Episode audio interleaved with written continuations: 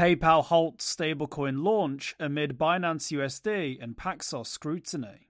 PayPal has halted the debut of its stablecoin amid heightened regulatory scrutiny in the crypto industry and news of a probe by the New York State Department of Financial Services into its key partner, Paxos. Crypto firm Paxos was working closely with PayPal to launch a PayPal coin, announced last year when it was leaked by Bloomberg. The coin was intended to be backed by the US dollar. However, the incumbent's launch was halted on Friday. Quote, we are exploring a stablecoin. If and when we seek to move forward, we will, of course, work closely with relevant regulators, end quote, a spokesperson told Bloomberg.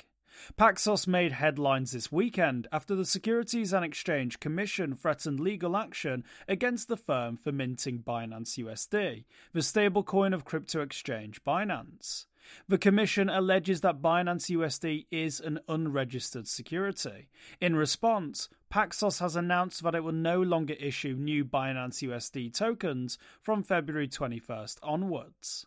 Binance has been embroiled in scandal that has caught the attention of regulators and criminal investigators on suspicions of money laundering and other financial crimes. Paxos's legal threat by the Commission suggests that the Commission may be closing in on the exchange. Binance and Paxos partnered in 2019 to launch Binance USD, which is also meant to be backed one to one with US dollars.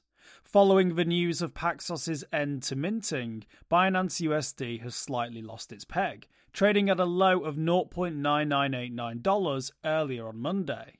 At present time, the token trades for $0.9997. Given the regulatory advances made in the past months following the collapse of FTX and others, it remains to be seen if PayPal will follow through and risk the associated regulatory scrutiny with launching a stablecoin in 2023.